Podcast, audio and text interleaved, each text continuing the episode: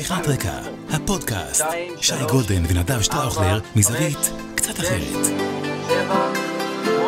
שיחת רקע, מתחילים. עשר, אהלן, אהלן, שיחת רקע, פרק מספר 35. אני נדב שטראוכלר, ואיתי שייקה היקר, הידוע בכינויו שי גולדן, סמנכ"ל שופרות בעם. למה סמנכ"ל? למה לא משנה למנכ"ל? למה לא משנה למנכ"ל? לא, משנה למנכ"ל. תן לי את ה... שדרג אותי, אתה יודע, משנה למנכ"ל. משנה למנכ"ל הוא ממלא מקום. ממלא מקום, ממלא דרך מקום. אגב, ממלא מקום, חבר בבורד גם אני אתן לך. תגיד, במקרה של נבצרות השופר הראשי, אני המחליף? כאילו, להבין פשוט. אה, אנחנו נעשה שני סגנים, ויהיה תורות. כמו לא, לא, חבר רוא- משקיף בוועדה. אני ממלא מקום ראשון במקרה שהוא נכנס לאירוע רפואי, אם הוא בחו"ל, שהשני ייקח. תארגן רוטציה לממלא מקום, יהיה פריטטי. אוקיי, בדיוק. היי, ואיתנו רני אשל, back from the scratch, מה קורה? הכל תקין? איך אתה, רן? אני בסדר, אני בסדר. נגיד, נגיד על רני אשת שלנו, שאתם לפודקאסט קוראים הפודקאסט של נדב ושי, אבל זה הפודקאסט של רן, נדב ושי.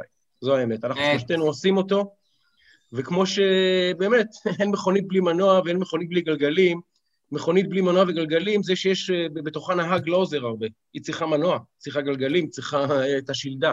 אז רני הוא המנוע, רני הוא השלדה, רני הוא הרכב, אנחנו פשוט אה, אלה שיושבים שם ומשחקים עם, עם הזה, ואם גם אתם רוצים, אוטו משלכם, הווה אומר פודקאסט, נחזור לדי, לדימוי פשוט. אם אתם רוצים גם לעשות פודקאסט, ואני אומר לכם, חבר'ה, זה הולך ומתרבה, כמו פטריות אחרי הגשם, המספרים גדלים אצלנו ובכלל בכל התעשייה הזו של הפודקאסטים בישראל, שמתחילה לטפוח וללבלב.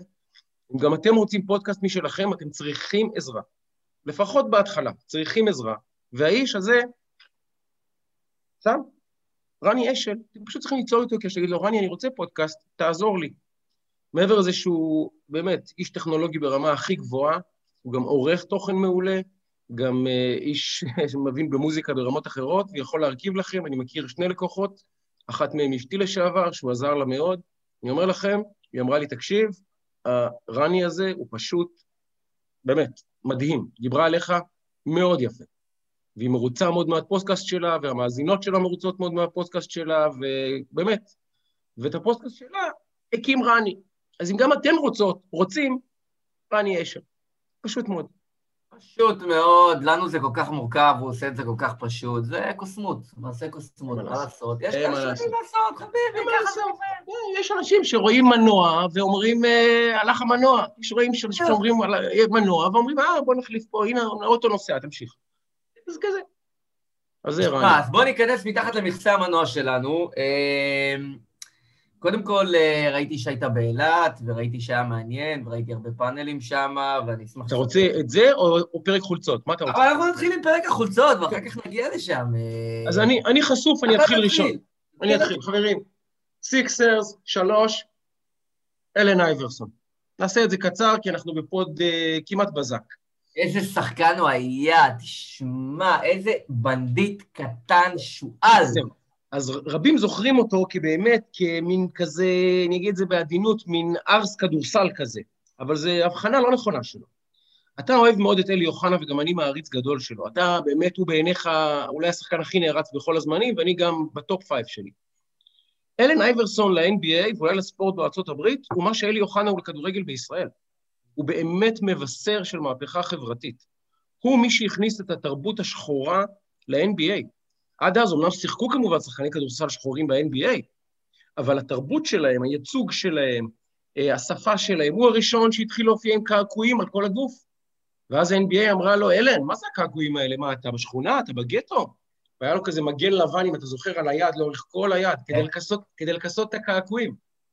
הוא היה משחק עם הבנדנה הזאת, הוא עשה את הצמות האפריקאיות האלה. אה, כשהוא היה אה, פצוע, הוא היה מגיע לספסל בחולצות היפ-הופ, מכנסי היפ-הופ, הליגה הזדעזעה. מה זה תרבות, ה... התרבות העירונית השחורה מגיעה ל-NBA? הרי בסופו של דבר הקהל הלבן הוא שמחזיק את הספורט בארצות הברית, כי שם הכסף. והליגה הזדעזעה, אבל לאט לאט היא הבינה שאייברסון, גם בגלל הכריזמה היוצאת דופן שלו והכישרון ה... באמת, כישרון חריג, חריג, חריג, אה, הוא פשוט, הוא פשוט מבשר של משהו שהוא גדול יותר מהליגה. ולאט לאט יתחילו יותר ויותר שחקנים להרשות לעצמם לדבר, להתלבש, להתנהג ככה.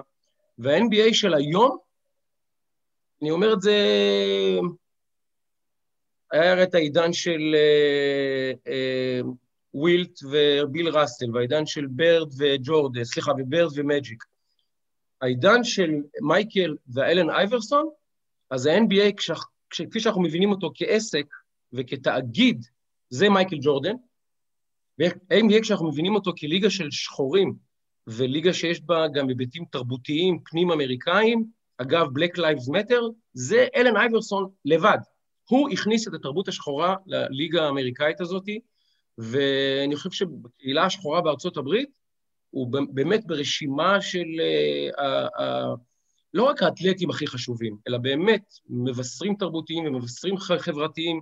אל תחשבו על אלן אייברסון רק כשחקן כדורסל, הוא באמת בעל אה, חשיבות חברתית מאוד גדולה בארצות הברית, ושחקן ענק, ענק, ענק, ענק, ממש. מאוד, מאוד מסכים איתך, מאוד מסכים, האמת שאף פעם לא חשבתי על זה ככה, זה ממש מעניין. באמת אלי אוחנה של NBA, באמת, זה התפקיד שלו ההיסטורי. אני חייב להגיד לך שמרתק מה שאתה אומר, וכאילו ריגרדלס לכל זה, היה מדהים לראות אותו משחק כדורסל כשחקן, נכון, כאילו, נכון. בלי, בלי העניין התופעתי. נכון. אה, אז זה באמת מרתק. יפה. אני אה, באתי עם אגדה קצת פחות גדולה מאלן אייברסון, אבל יש לה משמעות מבחינתי, אה, ואני אומר לך, עם מי באתי, תראה, תראה, תראה, תראה, שים לב, אתה לא מזהה מפה. לא, לא, לא מצליח. אתה עוד לא מזהה מפה, אבל כשאני אסתובב אתה תבין. די, שון וייסמן? בוויאדוליד? שון וייסמן בוויאדוליד, ואני רוצה להגיד לך... ואיפה השגת חולצה של שון וייסמן בוויאדוליד? חביבי, מקורותיי. אה, בספרד, מקורותיי. וואו, אה, וואו. אני רוצה להגיד לך משהו. השם של וייסמן, למי שעוקב בפודקאסט שלנו, אה, עליו בפרק עם אורן יוסיפוביץ', אחד הפרקים יחסית עבר זמן מאז, אבל אה, מי שזוכר, עם אורן יוסיפוביץ', יוסיפון, דיברנו, אה, יש לו פודקאסט מדהים שאנחנו מאוד מאוד אוהבים לפרגן לו, אה, ו... ועם אורן דיברנו, ויש לו 500 פרקים כבר לדעתי, משהו כזה, ושאלתי את אורן, מה, מה הסיפור הכי מדהים, הרעיון הכי... הוא, הוא, הוא מדבר על ספורט, אבל מזוויות מאוד מעניינות ומרגשות ומסקרנות, ואז שאלתי אותו, מי הסיפור הכי מעניין? מה הסיפור הכי מעניין? והוא אמר לנו, אם אתה זוכר, שון וייסמן. כי שון וייסמן הוא אה, כאילו לא הישראלי הקלאסי. הוא בא ממקום לא פשוט, הוא גדל עם אם חד-הורית, ועבד איתה וניקה איתה בתים, ויש לו סיפור, באמת בא, בא למטה של הלמטה, לא, אה, אה, לא מהשמנה והסלטה הכלכלית בוודאי, וישן על הרצפה, וסיפור אה, אנושי לא, לא, לא כל כך פשוט. והבחור הזה פרץ ממש מתחת לרדאר, זה לא היה שחקן שאמרו, הוא הולך להיות בליגה הספרדית הראשונה, בליגה, הוא לא הולך להיות מלך השערים של הליגה האוסטרית. אה, כן, זה לא מנור, זאת אומרת, זה לא מנור סלומון שראינו מגיל קטן שאלוהים נגע בו, זה שחקן ש... נכון. כן. ושאלוהים מגע בו. אלוהים מגע. תקשיב, אנחנו צריכים לפתוח את נושא מגע בו, להקדיש לזה פינה. ניגע בזה גם. ניגע בזה גם, אגב, אה, עבודה קשה. ומה שאני מאוד אוהבת, מה שאני מאוד אוהב אצל אה, שון וייסמן, שלא רק שהוא בא מלמטה, זה שהוא עבד קשה, הכי קשה, ולא האמינו בו, בטח לא באופן הזה. הוא עשה את זה בענק, והוא הנציג שלנו היום בליגה הספרדית, הולך לו פחות טוב, יותר טוב, אבל הוא שחקן לגיטימי בליגה הספרדית. אה, אחרי שהיה מלך השערים בליגה האוסטרית, שהיא בוודאי ליגה יותר טובה מהליגה הישראלית, רק שתבין את סדרי הגודל. והוא עשה את זה בענק, ממקום לא צפוי, ובעבודה קשה. ואני מאוד מעריך עבודה קשה והתמדה, וגם כשלא האמינו בו, מהפועל עכו לפני, לדעתי, ארבע עונות, הוא משחק היום בליגה הספרדית, אז uh, הוא לא נוצץ, הוא לא השחקן הכי טכני בעולם, אבל הוא עשה את זה, והוא עשה את זה, ואני מעריך שהוא עוד יצליח, ואני מחזיק לו אצבעות, ואני מאוד, אני, אני ש... מאוד מעריך, מאוד רק, מעריך רק, את הדרך. מאוד. זה, תקשיב, רק נזכיר גם שערן זהבי התחיל לדעתי בפארמה, היציאה הראשונה שלו לחו"ל הייתה לדעתי לאיטליה אה, לפארמה. לא פארמה, אה, הוא שיחק שם בוורוד, פלרמו. פלרמו, סליחה, סליחה, סליחה, סליחה, בפלרמו, והייתה... אה, לא התחלה נורא מוצלחת לקריירה שלו, הוא חזר ארצה אחריה, וחשבנו שזהו, הוא נכשל. אבל לזהבי יש ביצים של שור, וכנראה לב של ווינר, וגם כישרון כדורגל, ולדעתי לווייסמן יש בטוח ביצים של שור לא פחות גדולים, לא פחות גדולות, סליחה, ולב לא פחות גדול משל זהבי, ואני מקווה שעם העבודה הקשה שלו, תקשיבו, הוא שחקן, אה, שחקן לגיטימי בליגה, אחת משתי הליגות הטובות בעולם, נגיד. והיה מלך שערים באוסטריה, זה לא מעניין לא שבא בכך. למישהו לא שהיה לפני שלוש-ארבע שנים בהפועל עכו, אה, אז, אז, אז באמת, זה, אני מאוד מעריך עבודה קשה. תוספת קטנה, אני רק חייב כן. להתפרץ, שמי שהחליטה לקנות את שון וייסמן זה רונלדו הגדול, זה כאילו, זה לא סתם... נכון. אה, נכון. זה כאילו רונלדו, זה אליל בפני עצמו. שהוא הבעלים של הקבוצה, או ה... כן, כן. רונלדו מחזיק שם כמה אחוזים בקבוצה, והוא למעשה דחף, הוא שם עליו את האצבע ואמר, הילד הזה, תביאו אותו, יש שם משהו.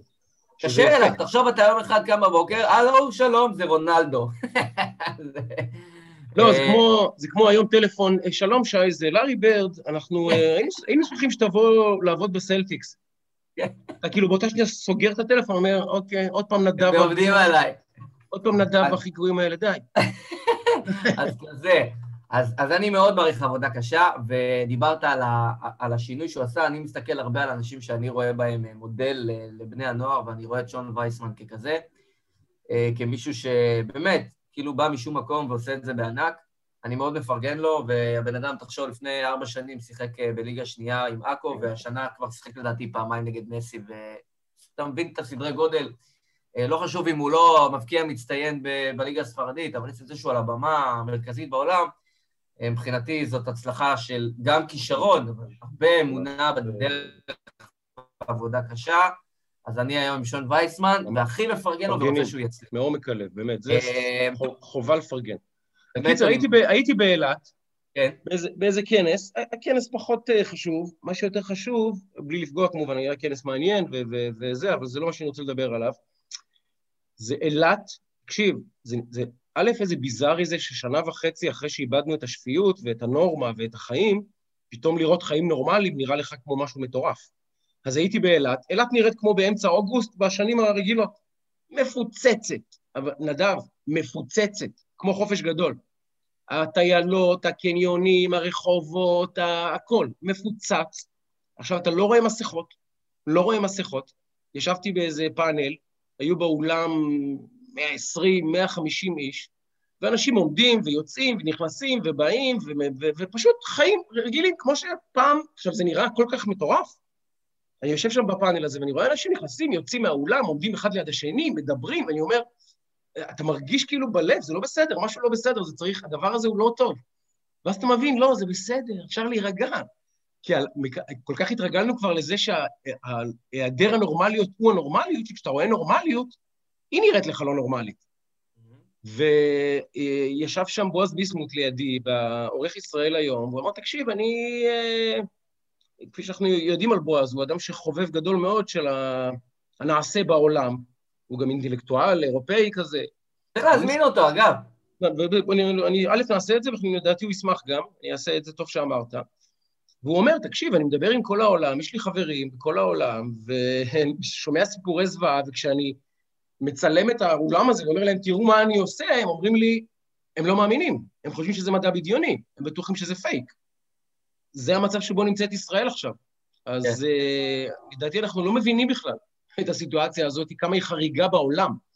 כמה אנחנו המדינה היחידה על כדור הארץ שבה מה שקרה היום באילת, אתמול באילת, לא יכול לקרות היום באף מקום בעולם.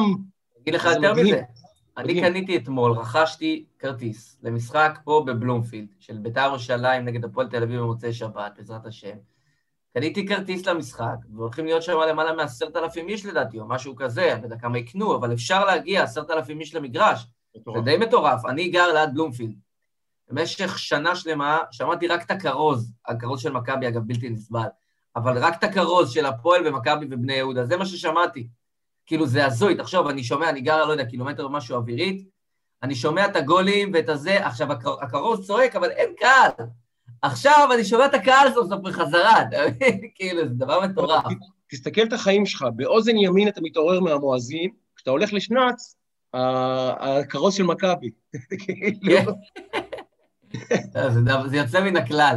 זה גם מזכיר לי את השיחה שלנו עם דורון, שעורך מעריב, שאמר שזה לא הפריע לאף אחד, מה הדבר היחיד שהפריע להם? התפילה ביום שישי. אה, בדיוק. מוציא אותי מדעתי. אז הכרוז של מכבי ושל הפועל בבלומפילד לא מפריע? בסדר, לא, אבל תראה... לא, לא מפריע. אגב, לפני שנגלוש גם לכמה דברים פוליטיים, סחטיין על עומרי כספי, בואנה, איזה פרגון הוא הביא לנו השבוע. כן, סחטיין כן. ממש, איזה גבר. הוא, אה, למי שלא צפה, לא האזין. אני לא יודע במסגרת מה זה. אגב, גם אנחנו צריכים לעשות איזה פרגון לפוד אחר. אה, אני חושב שאני מנסה להרים ביחד עם עומרי פוד משולש. נכון. יכול להיות שזה יפוצל לפוד שאנחנו נתארח אצלו והוא אצלנו, שני פודים שונים, יכול, נראה איך נעשה את זה, אבל, אבל זה, זה בקלפים. ואתה כן. צודק, אנחנו, יש מספיק פודים יפים, הרב, אירחנו פה גם את גדי טאוב, שיש לו פוד אה, מאוד מאוד מצליח, אירחנו את כן. אורן יסיפוביץ', שיש לו פוד מאוד מאוד מצליח. אירחנו את אה, יאיר נתניהו, שיש לו פוד שעכשיו מתחיל לתפוס תאוצה, אירחנו כמה אה, בעלי, בעלי פודים, אה, ואם אתם אגב בעלי פודים ואתם רוצים לעשות איתנו קופרודוקציה, תכתבו לנו בקבוצה, ואנחנו שמחים לשיתופי פעולה ולהכיר ולשמוע ולהציג את עצמנו לאחרים, בשמחה. אני חושב שהיה משהו יפה גם בזה שכאילו זה די, זה היה מפתיע ומגניב, כאילו ש... שעומרי בעצם אמר שיש איזשהו קטע של המלצות על פודים, ומישהו המליץ עליו, ואז הוא כזה, without notice, המליץ עלינו, ואמר שהוא מאוד ממליץ והוא עוקב אחרינו, ו, ושהוא בעניין, וגם ספורט, וגם פוליטיקה, וגם עוד מלא דברים, ובאמת פרגן ומרגש. וזה דווקא גם משהו שהוא בקולגיאליות בין פודקאסטים, שאין בפלטפורמות אחרות, בתחנות, בכלי תקשורת. נכון. המשהו הבלתי אמצעי הזה הוא באמת... אה, מדהים, גם כתב לי אגב ניתאי מורגנשטרן, שדיברנו שבוע שעבר על הוויסקי שלו, שקיבל מלא תגובות. אה, זה, זה קהילה תוססת אה, תרתי משמע, אנשים אוהבים לפרגן לאנשים. אגב, זו הודעה לניתאי, מכיוון שאני יודע שאתה מאזין קבוע שלנו, השליח של הוויסקי לא הגיע. השליח של הוויסקי לא הגיע. אל תדאג, הוא יצא, ל... הוא יצא לשליחות בחו"ל, באיזושהי מדינה, לא יודע אם הוא רוצה שנגיד, אבל הוא יחזור וזה מטופל. אוקיי. אז כן, אוקיי. אז גם זה. ותשמע, היה לנו, אנחנו נמצאים בעיצומו של שבוע פוליטי אה, מאוד מאוד אינטנסיבי, אה, שגם מסמל הרבה דברים, אה, ואנחנו מסתכלים מה קורה. אמרנו שהבחירות האלה יהיו בימין, ובאמת מה שקורה כרגע הוא בימין. אה, אם אני יכול להתחיל את הניתוח, אז אני אומר אה, כך. אז החמאנו באמת לבצלאל על, אה, על הקמפיין, וזה היה לפני הבחירות כמובן, ולא ידענו עדיין את התוצאות, והחמאנו על הקמפיין, והערכנו שהוא יביא תוצאה טובה. והוא הביא תוצאה טובה, ובאמת אה, פרגנו בצדק לקמפיין. אני חושב שבצלאל, הוא... בפוליטיקה אתה עושה הרבה דברים ואתה עושה גם הרבה שגיאות. אני חושב שבצלאל אה, ביצע בשבועיים האחרונים שגיאה פטאלית. שגיאה פטאלית היא שגיאה שאין דרך חזרה ממנה, ואני חושב שהוא אה, הלך בנתיב ש, שלמעשה מסכן את ה, מה שנקרא ממשלת הימין, אה, מסכן עד לרמה שאולי הופך את זה אפילו לבלתי אפשרית. כן. אה, הוא למעשה טיפס על עץ והלך עם דרך שם, שאגב, יש בה מן הצדק, יש בה אגב גם מן ההיגיון, זה לא שהוא עשה משהו שהוא נטול. הוא בעצם אומר, אני ממש אקצר את העניין, הוא אומר, ללכת אה, לשבת הימנעות של רע"מ, לא משנה, באיזושהי דרך שרע"מ, בתוך קונסטלציה של ממשלה כזאת או אחרת, כנסת כזאת או אחרת, אה, אני מקצר את התהליכים, יביא עלינו אסון דמוגרפי אלקטורלי, אה, המפלגות הערביות יקבלו תוצאות הרבה יותר גבוהות ממה שהם קיבלו עכשיו, ישנו את המאזן הדמוגרפי אה, אה, אלקטורלי, ולמעשה מסכן את שלטון הימין באסטרטגיה, בטווח הארוך הוא בכלל את השלטון היהודי בצורה מסוימת. זה בעצם מה שהוא אומר, ולכן אסור להישען עליהם, אסור להכניס אותם לכנסת בשום צורה, אסור להפוך אותם לרלוונטיים, ולכן הוא אמר, אני בשום צורה לא הולך להישען עליהם. ברגע הזה הוא למעשה פירק את האפשרות הריאלית להקים ממשלה, ממשלת ימין, שהיא תהיה בהצבעה אחת אסטרטגית, פרגמטית, נשענת בצורה כזאת יותר על רע"מ. הימין לא אוהב את רע"מ פר סי, אבל הוא עוד יותר לא אוהב לשבת באופוזיציה ולא להשפיע, ושהציונות הדתית תהיה אפס השפעה, ושמרץ אה, בעבודה ינהלו את האזור ה... אה, רוחני, ישראלי, יהודי במה שקורה פה, או ישפיעו יותר על, על המצב הזה. שזאת האלטרנטיבה למעשה. מה שנקרא, אנחנו יודעים, אנחנו יודעים מי יקבל את תיקי התרבות וה, וה, והחברה והדברים שמשפיעים על רוחה של המדינה, אנחנו יודעים מי יקבל אותם. נכון. עכשיו, אני מתייחס, לס... כן. אני מתייחס לסיטואציה הזאת כאילו גדעון סער לא במשחק, כאילו גדעון סער לא נכנס, וכאילו נתניהו, לפי אה, רצון בוחריו, ממשיך להיות ראש ממשלה. בסיטואציה הזאת למעשה האפשרות הריאלית, יש עוד שתיים, שלוש אפשרויות, אבל הריאלית המרכזית הייתה ממשלה עד אה, בצלאל, עם תמיכה בהצבעה אסטרטגית של רע"מ, אה, כאשר רע"מ צריכים להתנער ממחבלים, אה, להתנער מכל מיני אמירות, לא לשנות את חוק הלאום, כל מיני דרישות שהיו בהתחלה. אגב, הם לא אמרו לא לעולם אף אחת מהדרישות. הגיע למצב שמנסור עבאס עומד בכנסת עם דגלי ישראל מאחוריו וסמל המנורה ומדבר נאומים מאוד פוזיטיביים, מנסה לצאת נגד דברים שהיו בעבר, עדיין הוא לא השותף הקלאסי, אבל שוב, זה עניין של אפשרויות, ובאפשרויות זו הייתה נראית לימין כאפשרות, חלק לפחות, כאפשרות הכי פחות גבוהה במרכאות. אה, בצלאל שבר את הדבר הזה, תקף בצורה דרמטית ועיקשת את אה, מנסור עבאס, ואז אחר כך שמנסור עבאס הלך בהצבעה על ועדות המסדרות נגד, אגב, הוא אפילו לא סגר את זה עם לפיד יותר מדי, זה לא היה איזה מהלך של לפיד, זה היה מהלך של מנסור עבאס, שניגע בו לשנייה. הוא אמר, הנה, אמרתי לכם, אי אפשר לעשות איתו הסכמים. אחרי שהוא גרר אותו, דחף אותו לאמירה הזאת, הוא גם אחר כך אה, אה, השפיל אותו עוד הפעם, ואמר, הנה, צדקתי. והוא לא צדק בכלל. הוא לא צדק בכלל. הוא הביא למצב הזה. הוא טיפס על העץ הזה, ואני אומר שמצביעיו, אחד, לפחות חלק מהם לא תומכים בעמדה הזאתי, ושתיים, אני חושב שהוא ישלם מחיר כבד על הדבר הזה. יש פה עוד דבר אחד. בצלאל בהליכה לראש של נתניהו בדבר הזה, בעיניי התנהל בכפיות טובה. עכשיו, עזוב פוליטיקה. עזוב פוליטיקה.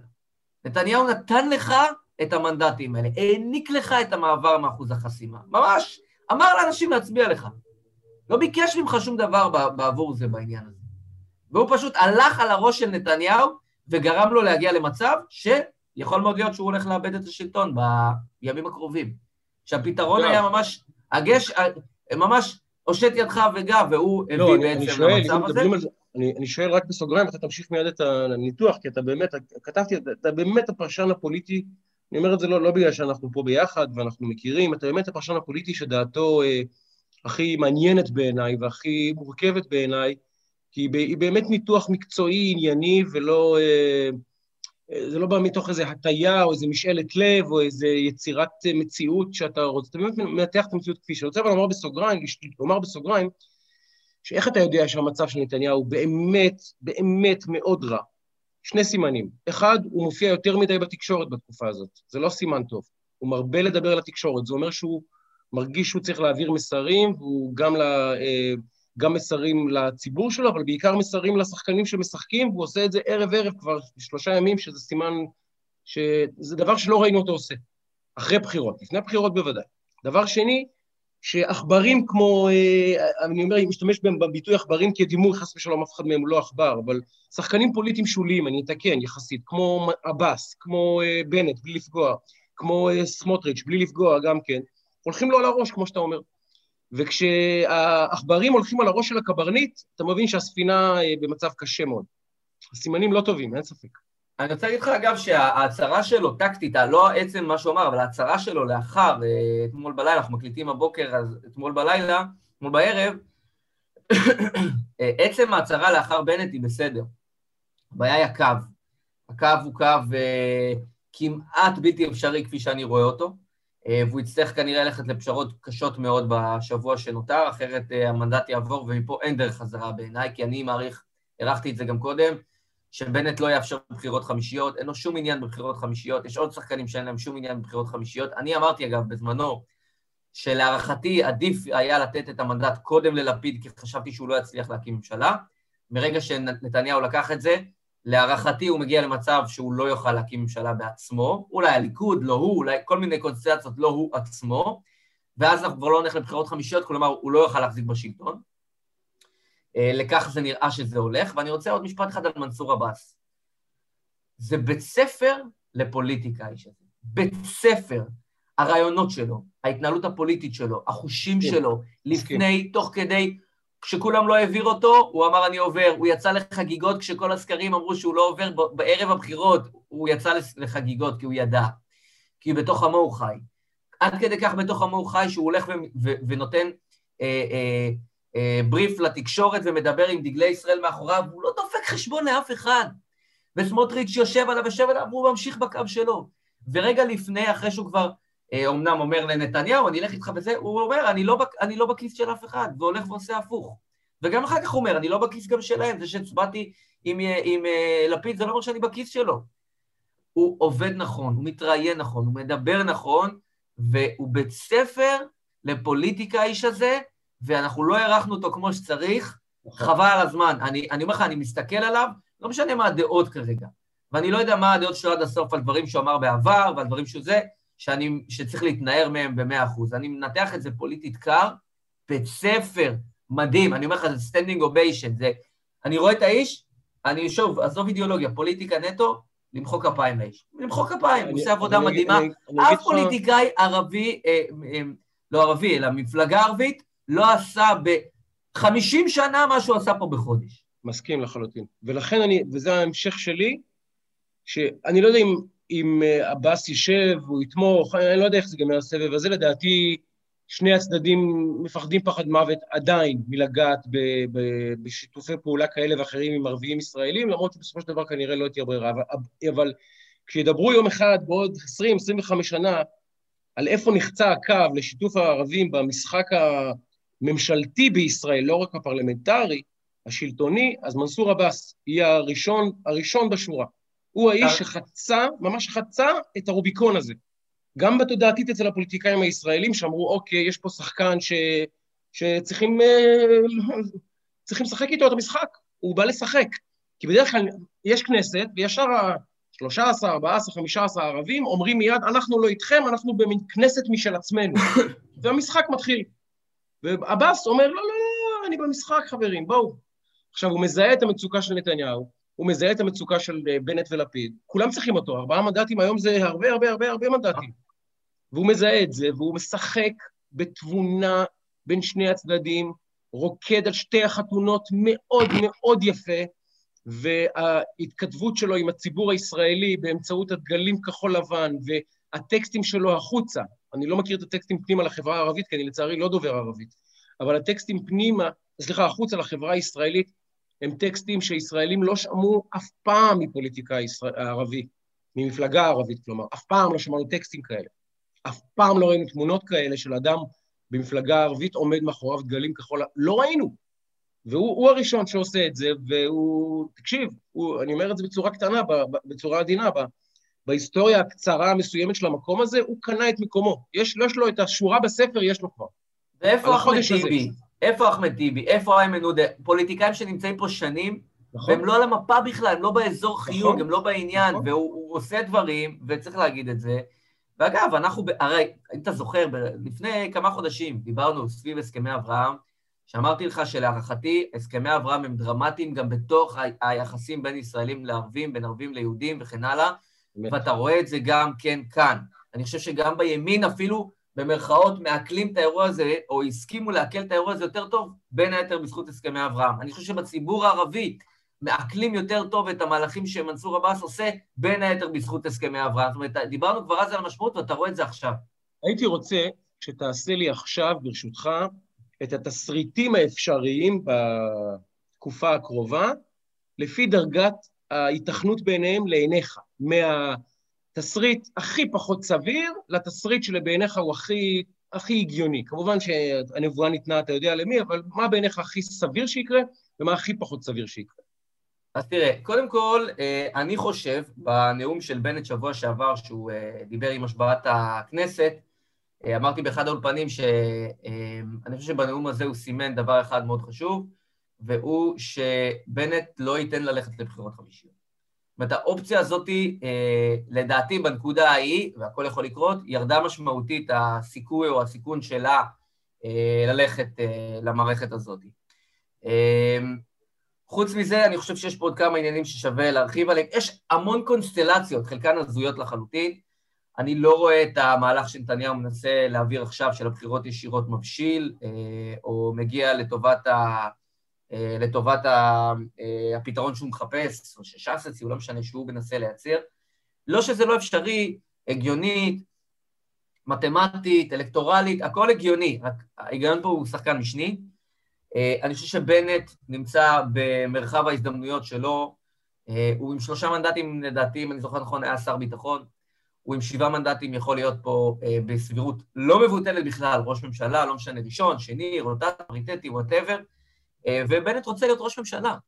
בנט רוצה להיות ראש ממשלה, וברגע שהמפתחות אצלו, אה, וזה הרצון שלו, הסבירות שזה יקרה היא גבוהה.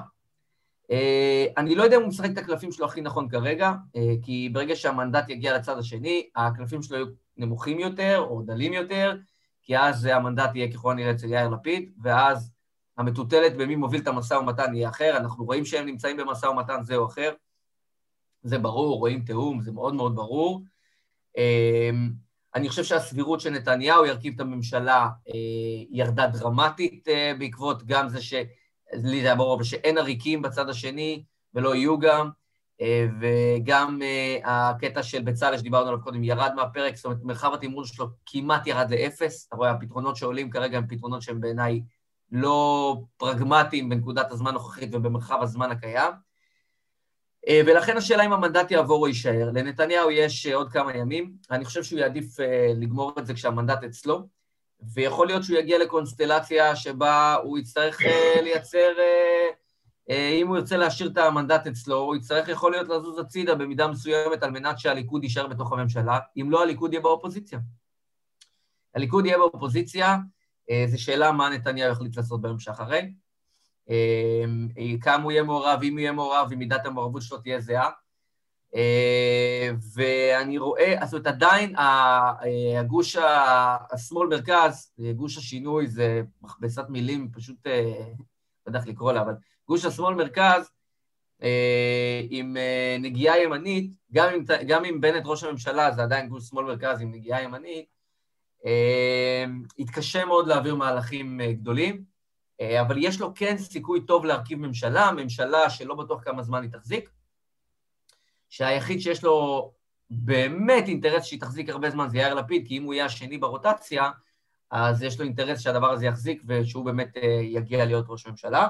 כשאתה מדבר ולכן... על ממשלה, כשמדברים על ממשלת בנט-לפיד, זה אומר ממשלת בנט-לפיד, מרץ, מיכאלי, אה, ליברמן, אה, מי פספסתי בחבורה? סער כמובן, אה, מי עוד פספסתי? ותמיכה של, ותמיכה של המשותפת? או של רע"מ, זה מספיק גם, תמיכה של רע"מ. תמיכה, תמיכה מבחוץ, הם לא מדברים על להכניס, נכון? נכון. אה, אני חושב, ש... אני חושב שאנחנו מתקדמים לשם, זה רחוק מלהיסגר, גם בתוך uh, ימינה, uh, בנט uh, לא לבד, יש לו עוד אנשים, אני לא בטוח שהדיאלוג בינו לבין איילת שקד הוא, הוא באמת בריא וטוב והם שותפים, אבל לא בטוח שהם יסכימו על הכל, וזה גם לא חד משמעית שהם ילכו עד הסוף ביחד, יש שם גם את מתן כהנא שהוא לא בטוח שהוא הולך לישון בלילה ואומר, אני אשב ביחד עם איבתיסאם מראענה ונגנוב סוסים ביחד. אה, אז יש פה הרבה מורכבויות. אנחנו צריכים לראות השבוע הקרוב לאן הוא הולך. אה, אם המנדט יעבור מנתניהו, זה reshuffling של כל המשחק, ובכלל אנחנו צריכים אה, לחשב את המהלכים קדימה בשונה ממה ששיחקנו את המשחק אחורה. המשחק השתנה. ברגע שנתניהו מאבד את האחיזה במובן הזה, המשחק משתנה לחלוטין. ויכולים להיות פה כל מיני דברים לא צפויים, רדיקלים חופשיים, מה שנקרא. גם החרדים יכולים לעשות מהלכים פתאום, יכולים לקרות פה כל מיני דברים שישנו את המשחק, וצריך להגיד, יש שחקנים לא פראיירים בכלל במגרש משחקים הזה, אה, ולכן זה מאוד מסקרן לראות לאן זה ילך. קשה לנבא, כי, כי יש פה כל מיני קונסטילציות, צריך לזכור שבקצה, אם לא תוקם ממשלה, נדמה לי שזה באוקטובר בני גנץ ראש ממשלה, אז צריך גם לזכור את הדבר כן, הזה, שהוא כאילו ברקע פה... זה אחת הבדיחות היפות, הטובות. אבל זה לא, זה בדיחה שיכולה להתממש בקונסטלציה שלנו. אני אגיד לך בסתר לב, בסתר לב, אני קצת רוצה לראות את זה קורה בשביל הצחוקים, מה שנקרא. כמובן שאני לא רוצה את זה קורה, אבל בשביל הצחוקים הייתי רוצה לראות את זה קורה, זה יהיה די מצחיק. זה יהיה ממש גאוני והזייתי at the same time, אבל לא רק כי זה יקרה או לא יקרה, ברגע שזה שם, יש פה עוד אינטרסים, וגנץ כבר נכנס פעם אחת לממשלת נתניהו, לא יודע, זה גם בסיטואציה מסוימת, אפרופו תרחישים יכול לקרות. בוא תסביר לי אה, את אה, ההדלפה לכיוון, אה, מכיוון ישראל, ישראל כץ, על זה שהוא היורש המיועד של ביבי. מה, מתחילים כבר שם אה, החרבות, אה, ליל, החר... ליל הסכינים הארוכות מתחיל שם? תראה, אה, אין ספק ש... תקופת נתניהו זה ליכוד מסוים, הליכוד ביום שאחרי נתניהו, וזה יכול לקרות עוד מעט, וזה יכול גם לקרות עוד הרבה זמן. אבל הליכוד שאחרי נתניהו, וזה יקרה יום אחד, הוא ליכוד אחר, והרבה שחקנים מתחת לפני השטח משחקים את המשחק שלהם בשטח הליכודי, בשטח הארצי, שזה שתי טריטוריות שונות. אה, ולאו דווקא ישראל כץ כפרסונה, יש הרבה שחקנים במגרש עם שאיפות לגיטימיות, הם פוליטיקאים, הם רוצים לשאוף הכי גבוה. בגלל זה אני אומר על הקטע עם בנט, שרוצים להרוג אותו, ואומרים, לא ישכחו לו, ואם הוא ילך עם ממשלת שמאל, לא ישכחו לו. אחד, ישכחו לו, ומהר מאשר חושבים, זה צריך להבין את זה. שתיים, הוא פוליטיקאי, הוא אומר שהוא רוצה להיות ראש ממשלה, אם יש לו את ההזדמנות, הוא ילך להיות ראש ממשלה, אותו דבר בליכוד. אם יהיה להם את ההזדמנות, לכשתהיה להם, הם ירצו להיות יו"ר הליכוד, כי זה פוזיישן מעולה לראשות ממשלה. סבבה שמישהו בא ואומר, אני רוצה להיות שר תיירות, זה מדהים, אבל יש גם אנשים שרוצים להגיע לקצה הפירמידה, ולכן אני לא יכול להאשים אותם. אגב, הליכוד עדיין מפגין לויאליות די מרשימה, במקומות אחרים זה היה עובד אחרת. ברור שיש אספירציות ליום שאחרי, בעיניי זה... אני אומר, מעניין שישראל כץ עושה אאוטינג לעצמו, באמצעות הדלפה אה, לתקשורת, שזה גם, גם מעיד כנראה על המצב הפנימי של נתניהו בתוך הליכוד שמתחיל להתערער, גם על התחושה בתוך הליכוד שבאמת ימי נתניהו קרובים להסתיים, וגם על זה שישראל כץ אה, באמת מנסה, כמו שאומרים בפול, בפורמולה 1, לתפוס את ה pole position לפני תחילת המרוץ. אה, מעניין מאוד המהלך הזה. אני, אני חושב שזה, בשלב הזה זה חסר משמעות, בעיניי, כי כי אנחנו נשכח את זה מאוד מהר, ומה שיקרה פה ביום שאחרי הוא כל כך מורכב, ויש פה כל כך הרבה שחקנים ומחנות ואינטרסים ושיח פנים-ליכודי, בסוף כדי להגיע למעלה אתה צריך קודם כל לנצח בבית. כי כן. ככה זה עובד, ככה הדמוקרטיה הליכודית עובדת. ולכן, זה, אני לא מייחס לזה יתר משמעות, כי כל שחקן ישחק את המשחק שלו, ועדיין אנחנו עוד לא במגרש משחקים הזה. אבל הוא יגיע. הזמן שלנו מתחיל להסתיים, ואנחנו יש לנו עוד רבע שעה, ואנחנו רוצים להספיק... אז אני רוצה, אני רוצה רגע לדבר... רוצים להספיק נכון. עוד שלושה דברים. נכון, אז אני רוצה רגע לדבר איתך, אה, קודם כל, ולפני שנקפוץ הלאה, אה, אנחנו נגיד, כמו שאנחנו אומרים בכל שבוע, גם שהזמן קצר, אה, אנחנו היום מסמנים 2,419 ימים וואו. שאברה מנגיסטו אה, נמצא בשבי החמאס, וראינו וואו. גם בשבוע החולף אגב, ו- ואנחנו מבינים שכרגע אי אפשר לעשות שום מהלך, אבל גם בשבוע החולף אה, אני שמעתי אה, שני פרשנים ערביים שמדברים על הנושא של חמאס והבשלות שלו לעשות מהלכים כרגע, אה, ואני חושב שתמיד זה, זה הגיע העת, אבל אה, אנחנו רוצים לראות אותו בבית ואת אה, השבויים ואת הנדרים שלנו בבית, ואברה מנגיסטו, אנחנו מעלים אותו פה בכל שבוע, אז 2,419 ימים, בתקווה ש... אמ, אה, כמה שיותר מהר האירוע הזה יגיע לסיומו. ו- ו- ורציתי לדבר איתך על, על סוגיית השופרות, אם אפשר. כן, אני אגיד, לך, אני, אני אגיד לך מה שקורה כרגע, לצערי מוביל את העניין הזה חבר שלנו, אלדד, לצערי הוא כרגע ראש החץ. יש עכשיו מסע, תראה, המדינה הזאת היא נמצאת במסע דה-לגיטימציה פנימי הדדי של כל מחנה וכל אדם לחברו כבר הרבה זמן.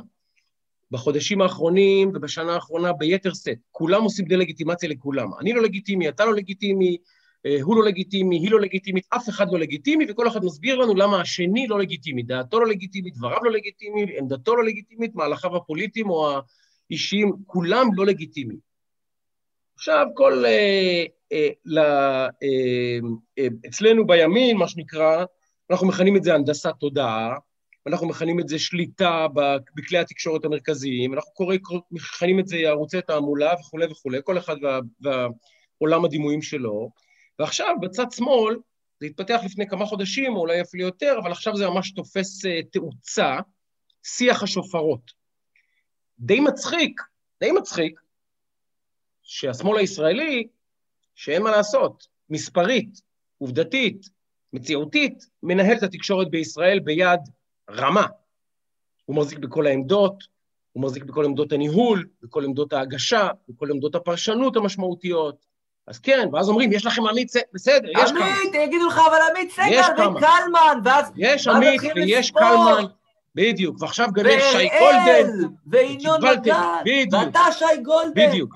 אז העובדה שאנחנו צריכים, אני אספר לך משהו בפאנל, הייתי בפאנל אה, על שופרות באילת, ואמרתי לחברים שם, ובעיקר לקהל, אתם יודעים, אתם יודעים מה המשפט הכי שכיח בישיבות מערכת בטלוויזיה? אתם יודעים מה המשפט?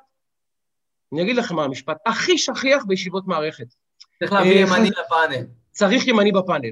זה המשפט הכי שכיח במערכות. עכשיו, אני אומר את זה לא משמועה, לא קראתי את זה, הייתי שם, אני גם עכשיו שם אגב, יושב שם במערכות, צריך ימני בפאנל.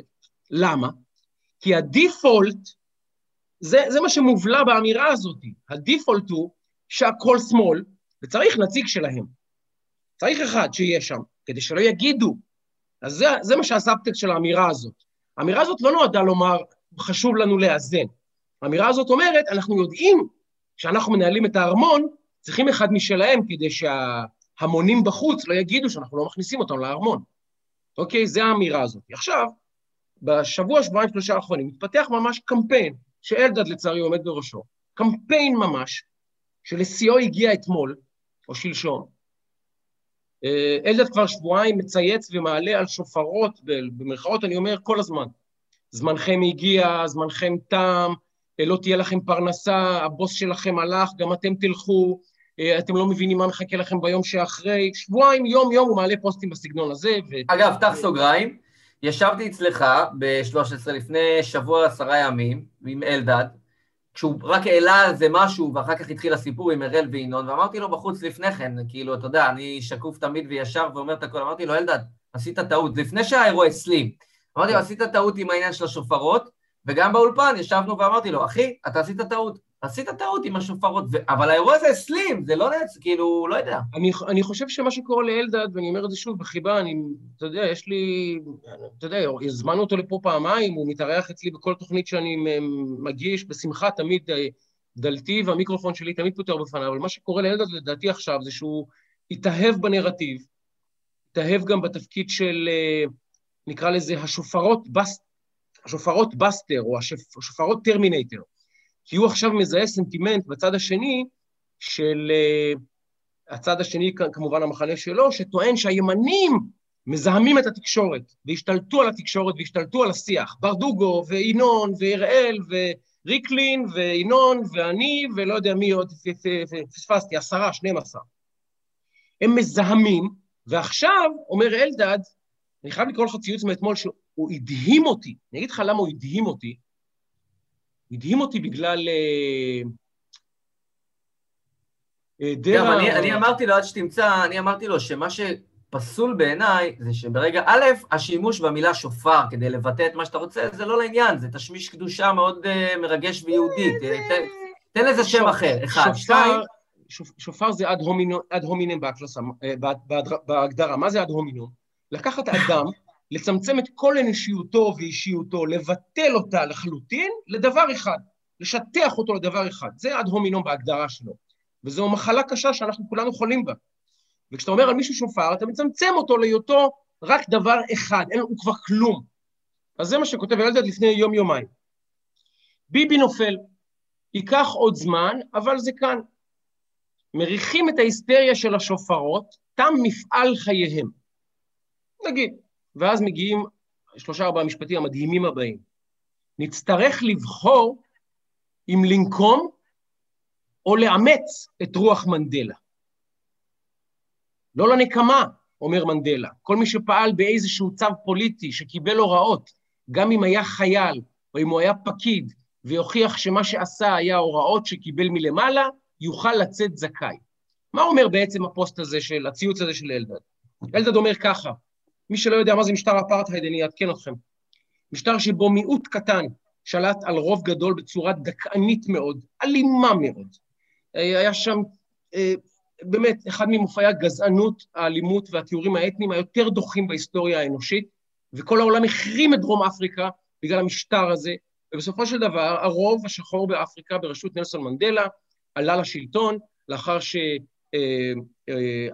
אה, למעשה ויתרו על השלטון כי הם הבינו שדי. שהברירה שלהם היא להפוך פשוט באמת לגלגול חדש של איזה פשיזם או נאציזם, שהם בסופו של דבר החליטו להתנער ממנו, ונתנו לרוב השחור בצדק את השליטה על עמו וארצו. ואלדד אומר, חברים, אתם, אתם הלבנים במשל הזה. אני הלבן, אלדד הוא השחור המסכן, כן? אלדד הוא הקורבן המסכן, שאנחנו דיכאנו והשתקנו וסתמנו לו את הפה ומה עוד לא עשינו לו? כמובן כל הדימויים של האפרטהייד. ועכשיו הוא אומר, הגיע הזמן לנקמה, כי משטר האפרטהייד נפל.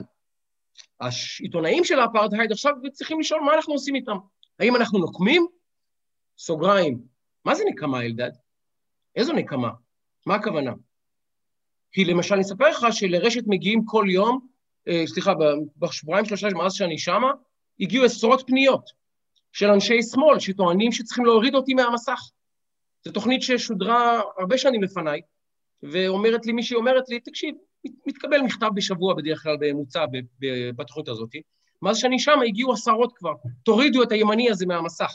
שאפשר לומר לי הרבה דברים, אני לא אה, מאוד מאוד וולגרי בהתבטאויות שלי, אני לא מאוד מאוד מאוד קיצוני בהתבטאות שלי, בעצם זה שאני יושב שם בכלל, מגונה בעיני אנשים. אז הצד הזה, שפועל גם בפייסבוק כל הזמן, בנסות לפסול ולהשעות ולהתלונן ולסתום את הפה, וגם עכשיו בטלוויזיה המרכזית אה, לפעול, אה, פועל. עכשיו הצד הזה, שהוא אלדד, אומר, חברים, עכשיו הגיע הזמן הנקמה שלנו. לא רק שאתם שבעה, שמונה שהעזו לפתוח את הפה, אתם עכשיו תיענשו. אבל, הוא גם אומר לי את זה אתמול בשידור, אני שואל אותו בשידור, תגיד, ילד, איזה נקמה? הוא אומר לי, לא, אתה בסדר, הוא אומר, אבל ריקלין, אראל, ינון, השופרות האלה. עכשיו אני אגיד לך משהו, ידידי, אלדד, יכול להיות שאתה, יש לך איזה אה, טבלת שופרות, ואתה מחלק דרגות, שופר מתפתח, שופר מתקדם, שופר חדש, שופר נחות, לא משנה. אבל תדע שבשביל מי שמאזין לך, מי שמאזין לך, הוא לא מבדיל ביני לבין נדב, לבין עוד אה, אה, שני מיליון או שלושה מיליון איש שחושבים כמונו. בעיניהם, כולנו שופרות. כשאתה אומר שופר, אתה לא קורא לי שופר, אלדד. אתה לא קורא גם לנדב שופר. אתה אפילו לא קורא לריקלין שופר. אתה קורא לכל האנשים שלא מסכימים איתך, או שופרות, או שפוטים של שופרות. אתה בעצם מבטל את כולנו, אלדד. את הדעה שהיא לא שלך. אתה טוען, ש... שדעה שהיא לא שלך היא בהכרח מוזמנת, מוכתבת, היא שיתוף פעולה עם השליט, כאילו שאני מקבל דפי מסרים. עכשיו, זה שאני צריך להסביר את זה בכלל, זה רק מוכיח את העוול הנורא.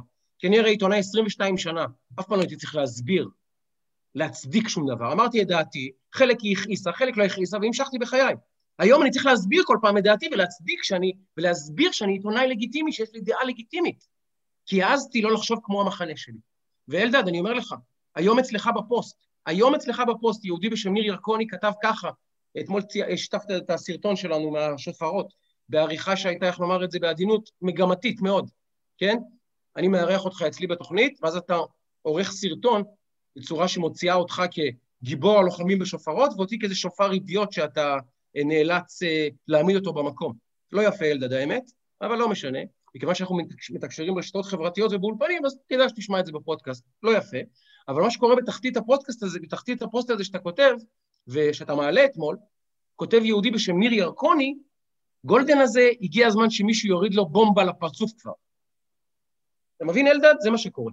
עכשיו, ניר ירקוני אני לא דואג, אבל כמו ניר ירקוני יש עוד מאה. וכמו המאה האלה יש עוד אלף כנראה, וצריכים אחד שיראה אותי ברחוב וייתן לי בומבה לפנים. אתה מבין? כי ניר ירקוני לא עושה את הסלקציה. ריקלין שופר, גולדן לא, שטראוכלר לא, הוא לא עושה סלקציה, בשבילו כולנו שופרות. וכשאתה אומר השופרות האלה, הגיע זמן הנקמה ואתם אפרטהייד, אז ניר ירקוני אומר, אני צריך לפגוש את גולדן ברחוב ולתת לו בומבה לפרצוף.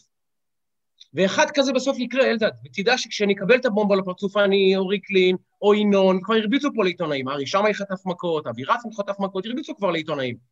מי שזוכר, אה, צדוק יחזקאלי, שסיקר את בית"ר ירושלים לפני הרבה שנים חטף מכות, הרביצו כבר לעיתונאים, קרו דברים מעולם. כשזה יקרה וירביצו פה לעיתונאים, אז תדע, אלדד, שזה עליך. באמת, הקמפיין הזה של השבועיים האחרונים זה עליך.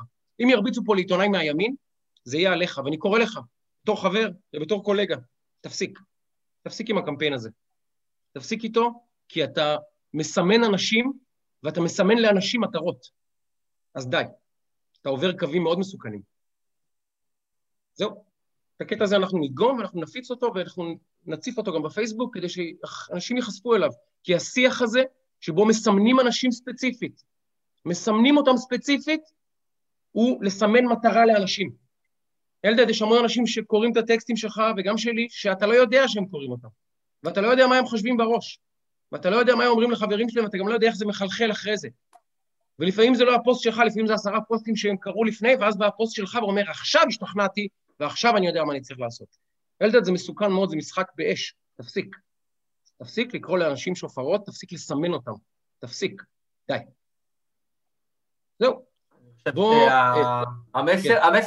המסר מאוד מאוד ברור וחשוב, ואנחנו מתנהלים עניינית וביושרה ובהוגנות ואומרים את הדברים גם פה וגם בכל מקום אחר, ואני, כבר כשזה התחיל, אני אמרתי לאלדד שזה נראה לי, שזה לא מתאים, שזה לא לעניין, שזה... וזה מסתבר שזה אסלים, וזה מצער אותי מאוד, דוגרי, אני אגיד לך, כן. מאכזב. זה אה, טוב, יש לנו רק עוד, נספיק עוד עניין אחד קטן.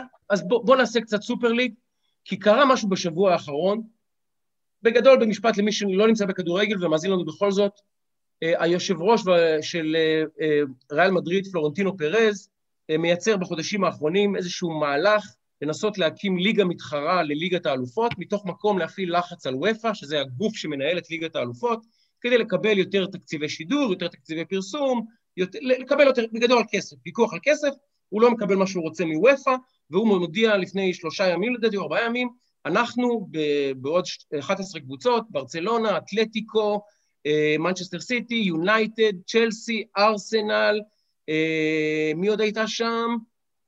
12 אה, קבוצות, לא זוכר, קבוצות הפאר של אירופה, בלי ביירן מינכן ובלי פריס אה, סן ג'רמן, צריכים לומר, מקימים ליגה שנקרא לה סופר ליג. וליגה שהיא בעצם סגורה, עם מועדון שלהם, שבהם הן משחקות ביניהם, מחליטות מי אלופת אירופה, והן יורדות, אין עולות, לא צריכים שום דבר כדי להתקבל לשם, להוציא זה שאתה חבר בליגה. זה כמובן חותר תחת, תחת הכדורגל בכלל, תחת עקרון התחרות בכלל. אם אין תחרות, אין כדורגל, אין טעם בספורט. מה זה אומר? שנגיד מכבי חיפה, שמתמודדת על מקום בליגת האלופות, אומרת עכשיו, אה, בעצם אין ליגת האלופות, יש סופר ליג ואני לא יכולה להיכנס, אז, אז למה לי להשקיע? אז למה לי להתחרות? אז למה לי... איזה מוטיבציה יש ליעקב שחר? איזה חלום יש לרני לחלום? איזה חלום יש לנו כאוהדי בית"ר לחלום? אותו דבר בקבוצות הקטנות בכל, בכל, ה, בכל המדינות בעולם. אה, הם רצו לייצר מועדון, פשוט ליגה של עשירים בלבד, ולהשאיר את הכדורגל כמו ליגה ב', ליגת העל רק לעשירים, וכל היתר ישחקו בליגה של העניים. ואני חייב להגיד שהייתי המום מהתגובה של האוהדים, והיא ריגשה אותי. פשוט כי מי שהפיל את הדבר הזה, אחרי יומיים הודיעו שבע קבוצות בעקבות. הצרכנים, כשאתה מזלזל בכוח של הצרכנים, אתה מקבל סטירה. אני הייתי המום, כי אני ברור לי שהם לא עשו את זה בשלוף, הם נערכו הרי, ישבו שם יועצים ומומחים, ותכננו את הדבר הזה, זה לא... היה שם מהלך. אני מניח שהם העריכו שתהיה התנגדות של ופא, ופא איימה באיומים קשים, ואין ספק, הם נערכו לאיומים של ופא. אבל המחאות של האוהדים ששורפים מנויים שלהם, שתולים שלטי rest in peace ליברפול משנת הקמת המועדון עד התאריך שבו הסופר ליג הוכרזה, אה, שלטים כאלה, וזה פשט בכל העולם. מחאה, גדולי, גדולי השחקנים והספורטאים בעולם יצאו כנגד זה, כולל פפ גוארדיולה, כולל, אה, אה, כולל שחקנים בברצלונה, כולל אנשים שהיו אומרים להיות בסופר ליג, אמרו, חברים, זה לא ספורטיבי. ז'וז'ה מוריניו מטוטנאם גם כן התנגד, אומרים שעל רקע זה הטורים שלו זורזו, השורה שלי היא, כמו שכתבתי בפייסבוק, בסוף הדשא של, ה... הדשא של המגרש ירוק יותר מהדשא של הדולר. וזה מרגש, אותי זה ריגש האפיזודה הזאת. זה נכון מה שאתה אומר, אבל בואו בוא נשים דברים במקום הנכון, וופא ופיפא, זה גם כן, זה הרעים. אין ספק. זה, זה לא שיש כאן זה, טובים, זה הרעים פחות והרעים uh, עוד יותר. הדבר המשמעותי לדעתי כאן שהיה זה הרוח הגבית שהיה באנגליה, גם ה... עצם זה שבוריס ג'ונסון והשר הספורט וכל ה... כולם נתנו שם רוח גבית לנושא הזה, ואני גם כתבתי לכם בהתכתבות בינינו, האוהדים האנגלים זה התקווה, וזה באמת uh, מה שעצר את כל הרעיון, כי ברגע שהם הבינו שלא יהיה מצב שיהיה קבוצה שמשתתפת בליגה הזאת ולא תהיה בליגה המקומית, אתה יודע, זה בדיוק מתחבר לעניין של כדורגל זה דת. ואתה ניסית פתאום לעשות לאנשים להמיר את הדת ולבטל את הדת שלהם, וזה פשוט לא עובר, פשוט לא עבר. אני רק רוצה להוסיף שפלורנטינו פרז, הוא כל פעם עושה מהלכים על מהלכים, הוא עשה את הגלקטיקות בתחילות שנות האלפיים. הבן אדם הזה, הכדורגל, לא בראש מעייניו, מבחינה, הוא מסתכל על זה ב...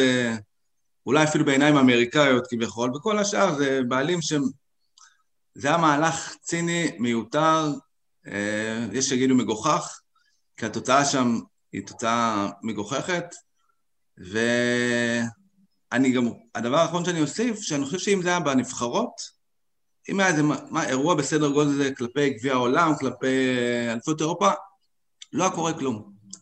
וגם, אתם רואים, מעוד שבועיים יש חודש, לא יודע אפילו מתי, יש אליפות אירופה מפוזרת, אף אחד לא יודע איפה, למה, באיזה מדינות, מתי זה מתחיל, כי את זה הם הצליחו להרוס, החברים בפיפ"א, וופ"א. אז וואלה, הוכחנו, הוכחנו, האוהדים הוכיחו שיש גבולות גם אה, בקטע הזה, וכנראה שהקבוצות זה הגבול.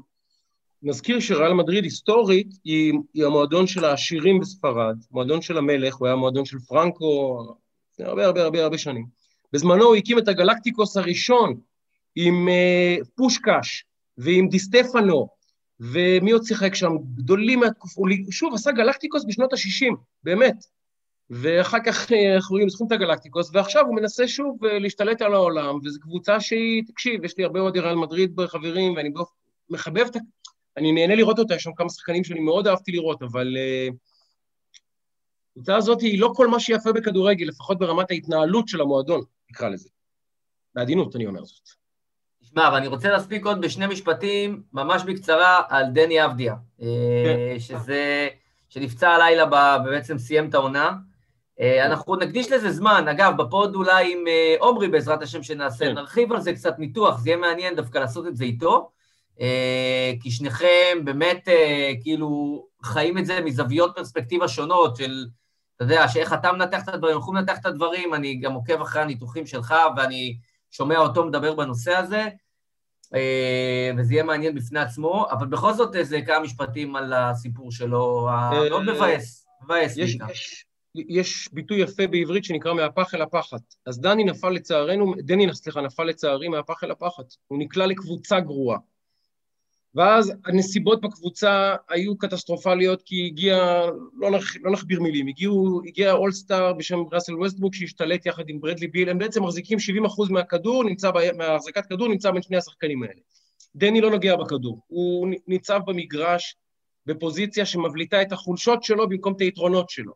זה כמו שנגיד, אה, אנחנו, אני מאמן נבחרת גרמניה, ואני אחליט שאני משחק עם מנואל נוייר דווקא כקשר תוקף בצד שמאל. לא, אחי, מנואל נוייר צריך להיות בשער. אז זה מה שעשו לדני, הוא פשוט לא משחק בעצם, למעשה בעמדה שלו. אז הוא לא יכול לבטא את, ה, את, ה, את, ה, את היכולות שלו והכישרונות שלו. ותוסיף לזה שיש קורונה, וזו הייתה עונה מחורבנת בכלל בכל הספורט בעולם, ב-NBA גם כן מחורבנת, משחקים מבוטלים, אולמות נסגרים, אה, שחקנים נפצעים, אין אימונים, כי אין איפה להתאמן, כי הכל סגור, ופשוט עונה קטסטרופלית, עם הכי הרבה פציעות שזכור לי ב-NBA, מאז שאני זוכר את הליגה הזאת. המון שחקנים נפצעים, והמון שחקים, שחקנים נהדרים לחודשיים מקורונה. גם דני, אגב, היה חודש וחצי בחוץ בגלל uh, uh, קורונה, או חודש. בקיצר, עונה גרועה מאוד, שהסתיימה בשבר מאמץ.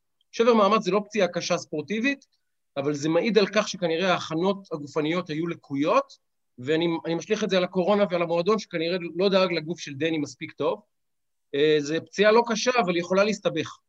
זו פציעה שיכולה להסתבך, ויש שחקנים שהם גוררים אותה הרבה שנים, וזה פוגע מאוד בכוח המתפרץ ובאתלטיות, ולפעמים אפילו הופך לשבר מסובך. נאחל לדני, זה משפט הסיכום יהיה, נאחל לדני שיהיה לו קיץ להבריא, להתאמן, אה, להתחבר למוג'ו שלו, נתפלל לקדוש ברוך הוא הטוב שבשמיים, שסקוט ברוקס יפוטר, שימצא עבודה מיד, לא רוצה שיהיה בלי פרנסה, אבל שיפוטר מהקבוצה הזאת, לא שיהיה בלי עבודה, שימצא באותה דקה עבודה אחרת, אבל שפה לא יהיה, שיחליפו לו מאמן, ובעזרת השם, וזה, אם הקדוש ברוך הוא מקשיב לפודקאסט הזה, לדעתי הוא גם כן בהאזנה, אה, אם אפשר גם את ראסל ווסטברוק להוציא מחיינו, זה מאוד יעזור לדני.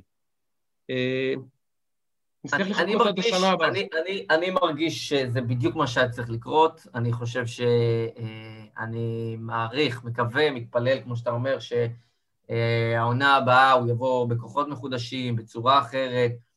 אה, עם כל הפח אל הפחת, הוא גם מוכיח שמקומו שם, כן.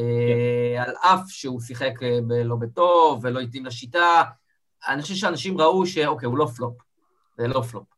אה, רק צריך לתת לו את המקום הנכון, את הזמן הנכון, את המאמן הנכון כנראה, את שיטת המשחק הנכונה, אה, והוא יכול להיות שחקן מאוד לגיטימי ב-NBA, והשנה זה פשוט בעיה. עוד, עוד עונה כזאתי ואנחנו בבעיה, אמיתי. אבל אני מעריך שזה נכון, זה נכון, אבל אנחנו יודעים שזה אה, בחור שיודע לעבוד קשה. זה נכון. יודע לעבוד קשה, מוסר עבודה. לא, לא רק זה, גם לשחקנים בהרבה פעמים ב-NBA לוקח להם שנתיים, שלוש להתבשל ולהתפוצץ, וכאילו, דני, אתה יודע, בסופו של דבר הוא מאוד מאוד צעיר, גם לשחקן, גם אם הוא היה נשאר היום במכבי, הוא, אתה יודע, הוא היה שחקן חמש-שש כזה, מתנדן לא, לא, בחמישה. לא, לא, שנה שעברה הוא כבר הוביל, הוביל אותם בנקודות בליגה הישראלית. נכון, אבל זה לקראת הסוף, כאילו, אבל הוא עדיין לא שחקן שלם, הוא עדיין לא מצא את ה... בגלל זה כאילו, זה שהפכו אותו לסטופר הגנתי, זה, זה לא באמת... זה בדיחה. זה, זה כאילו... כאילו. כי, כי עדיין הוא לא מצ... הוא בעצמו עדיין לא מצא איפה ה... איפה הוא מרגיש, הוא לא מרגיש נינוח, אתה רואה שהוא לא מרגיש נינוח וה... להיות שם בצד זה כאילו מצחיק שזה הנינוח שלו כרגע, זה לא הוא, זה לא, משהו שהוא... לשים את דני אבדיה אה, אה, בתפקיד אה, סטיב קר בהתקפה, מחכה בפינה לשלשה, ובהגנה להפוך אותו לדיקמבה מוטומבו, ששומר על גבוהים ועושה להם חסימות, חברים, זה כמו שאמרתי, מנואל נויר אינו קשר, הוא שוער. מה, מה אתם עושים? מה אתם עושים?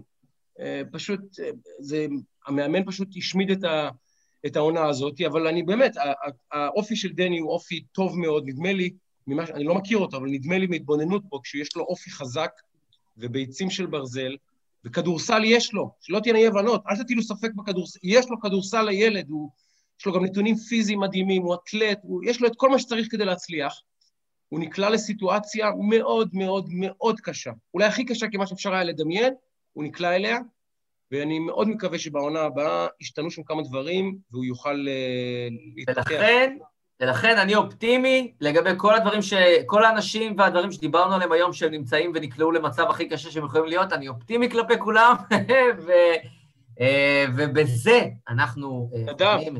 רגע, רגע, רגע, השאלה... אני אגיד לך משהו, אני אגיד לך רק משהו אחד, תכף רני, איך שאתה אומר הרבה על ביבי, הוא רק התחיל, דני רק התחיל, חכה, תן לו, הוא רק התחיל. תקשיב, תקשיב, אני למדתי דבר או שניים בחיים בהקשר של נתניהו, ראיתי כל כך הרבה אנשים שהספידו אותו, והמשיכו לדבר. אני, אה, על אף כל הערכות, ועל אף מצבו, ועל אף כל הדברים האלה, וכל מה שקורה ברקע, וכל מה שדיברנו שהוא נכון, אה, יש אנשים שאתה לא מספיד אותם, אה, כל עוד הם כאן והם נוכחים במשחק, ואני ראיתי את האיש הזה עושה קסמים, לא הייתי ממהר uh, לזרוק אותו בארון. בשלב. זה בדיוק מתחבר למה שרציתי להגיד, שהוא פשוט חייב לשלוף את מגבו, ודקה 92, איכשהו...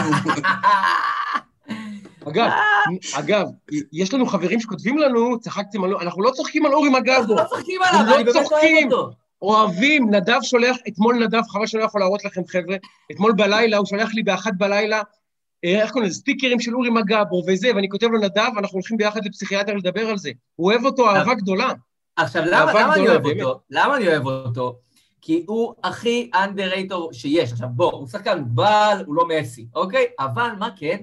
הוא הבקיע שישה שערים במדי בית"ר בתקופה שהוא נמצא, ארבעה מהם אחרי דקה תשעים. כן. זה לא סתם קורה, זה, זה לא סתם קורה. אתה יודע מה אני אגיד לך? את מי הוא מזכיר לי? זה יישמע לך מוזר מאוד. רוני רוזנטל בליברפול. תחשוב. מה, באלמנט? הכל אחרת. אני מבין, מבין, מבין מה שאתה אומר, כאילו נגר, במרכאות, שמצליח, מצליח, כן, שמצליח לעשות... בכוח הפיזי והנשמה והאנרגיה, והוא גולר שלא יודע שהוא גולר, אתה מבין? הוא כאילו כן, כל הגולים שלו, הוא אומר, מה? איך זה קרה לו? כן. יש שערים גדולים. אז זה, זה באמת בעניין הזה, הוא, הוא גם, אפרופו, בחור שעבד קשה והיה למטה, אגב, הוא אחד השחקנים הכי אהובים בחדר ההלבשה, באמת, אני יודע את זה. בצדק, הוא נראה גבר, גבר. חבל על הזמן. אז אנחנו לא צוחקים עליו, אנחנו אוהבים אותו, וזה... אגב, אתה יודע מה, אחי? אני, אני לוקח על עצמי להשיג את המספר שלו ולהזמין אותו לפוד. חייבים לעשות פוד עם אורי מגבו. תקשיב, הוא, באמת, אני, גם דיברתי איתו בעבר, הוא אחלה גבר, באמת. אני לא, חלילה שזה לא יישמע שאנחנו מסתלבטים עליו, אנחנו אוהבים אותו, אני באמת מעריך את התשוקה שלו למשחק. מתים עליו. אגב, קבוצה שאין בה אורי מגבו, לא משנה באיזה רמה, כל קבוצה צריכה אורי מגבו כדי לנצח, אה, קבוצות צריכות את השחקנים האלה. יש את מרקוס סמארט בסלטיקס, יש את אורי מגבו, יש את... אה, אה, היה את חואן ורון בארגנטינה, כל קבוצה צריכה את השחקן הזה, שהוא הנשמה של הקבוצה, הוא מחזיק אותה. הוא מחזיק אותה. ואורי מגב הוא אה, כזה, הוא... איך זה, איך זה, אוהבים, אוהבים, איך זה, אוהבים, אוהבים, אורי מגבו. חולה עליו. יפה, יפה. אה. ובזה נחתום את פרק מספר 35 של שיחת רקע. כיף אדיר. פרק הבא 36, פעמיים חי, זה פרק חשוב, צריכים להבריק. אנחנו נערך בהתאם. אז נאחל לכולם בריאות טובה ושמחה ואופטימיות, וחיבוק גדול. ו... ואנחנו אה, מסיימים את הפרק שלנו, ואני אגיד לך, רני, תודה רבה רבה על כל מעשה ידיך, ושטייקי היקר, שתהיה לנו בריא. אה, תמשיך אה, עם השופרות שם, איך זה עובד? רני, איך רני עושה? מה רני עושה? ככה? איך? מה? אין, אני עושה. אני עושה ככה. זה סולן של מטאליקה, חביבי. מה? מה עושה? אוקיי. לא שרני אמר, אוקיי. מה שרני אמר. חברות וחברים, תודה רבה רבה על הזמן, לא מובן מאליו, מעריכים מאוד מאוד מאוד כל אחת ואחד מכם, ותודה על התגובות, וזה אם עוד, עוד לא איתנו כ subscriber ביוטיוב, ועובדים בפייסבוק, ובספוטיפיי, ובכל מקום אחר, אנחנו שם, מזמינים אתכם להצטרף ולהיות חלק מהקהילה המרגשת הזאת. אז המון המון המון תודה רבה, בשורות טובות וסלמת.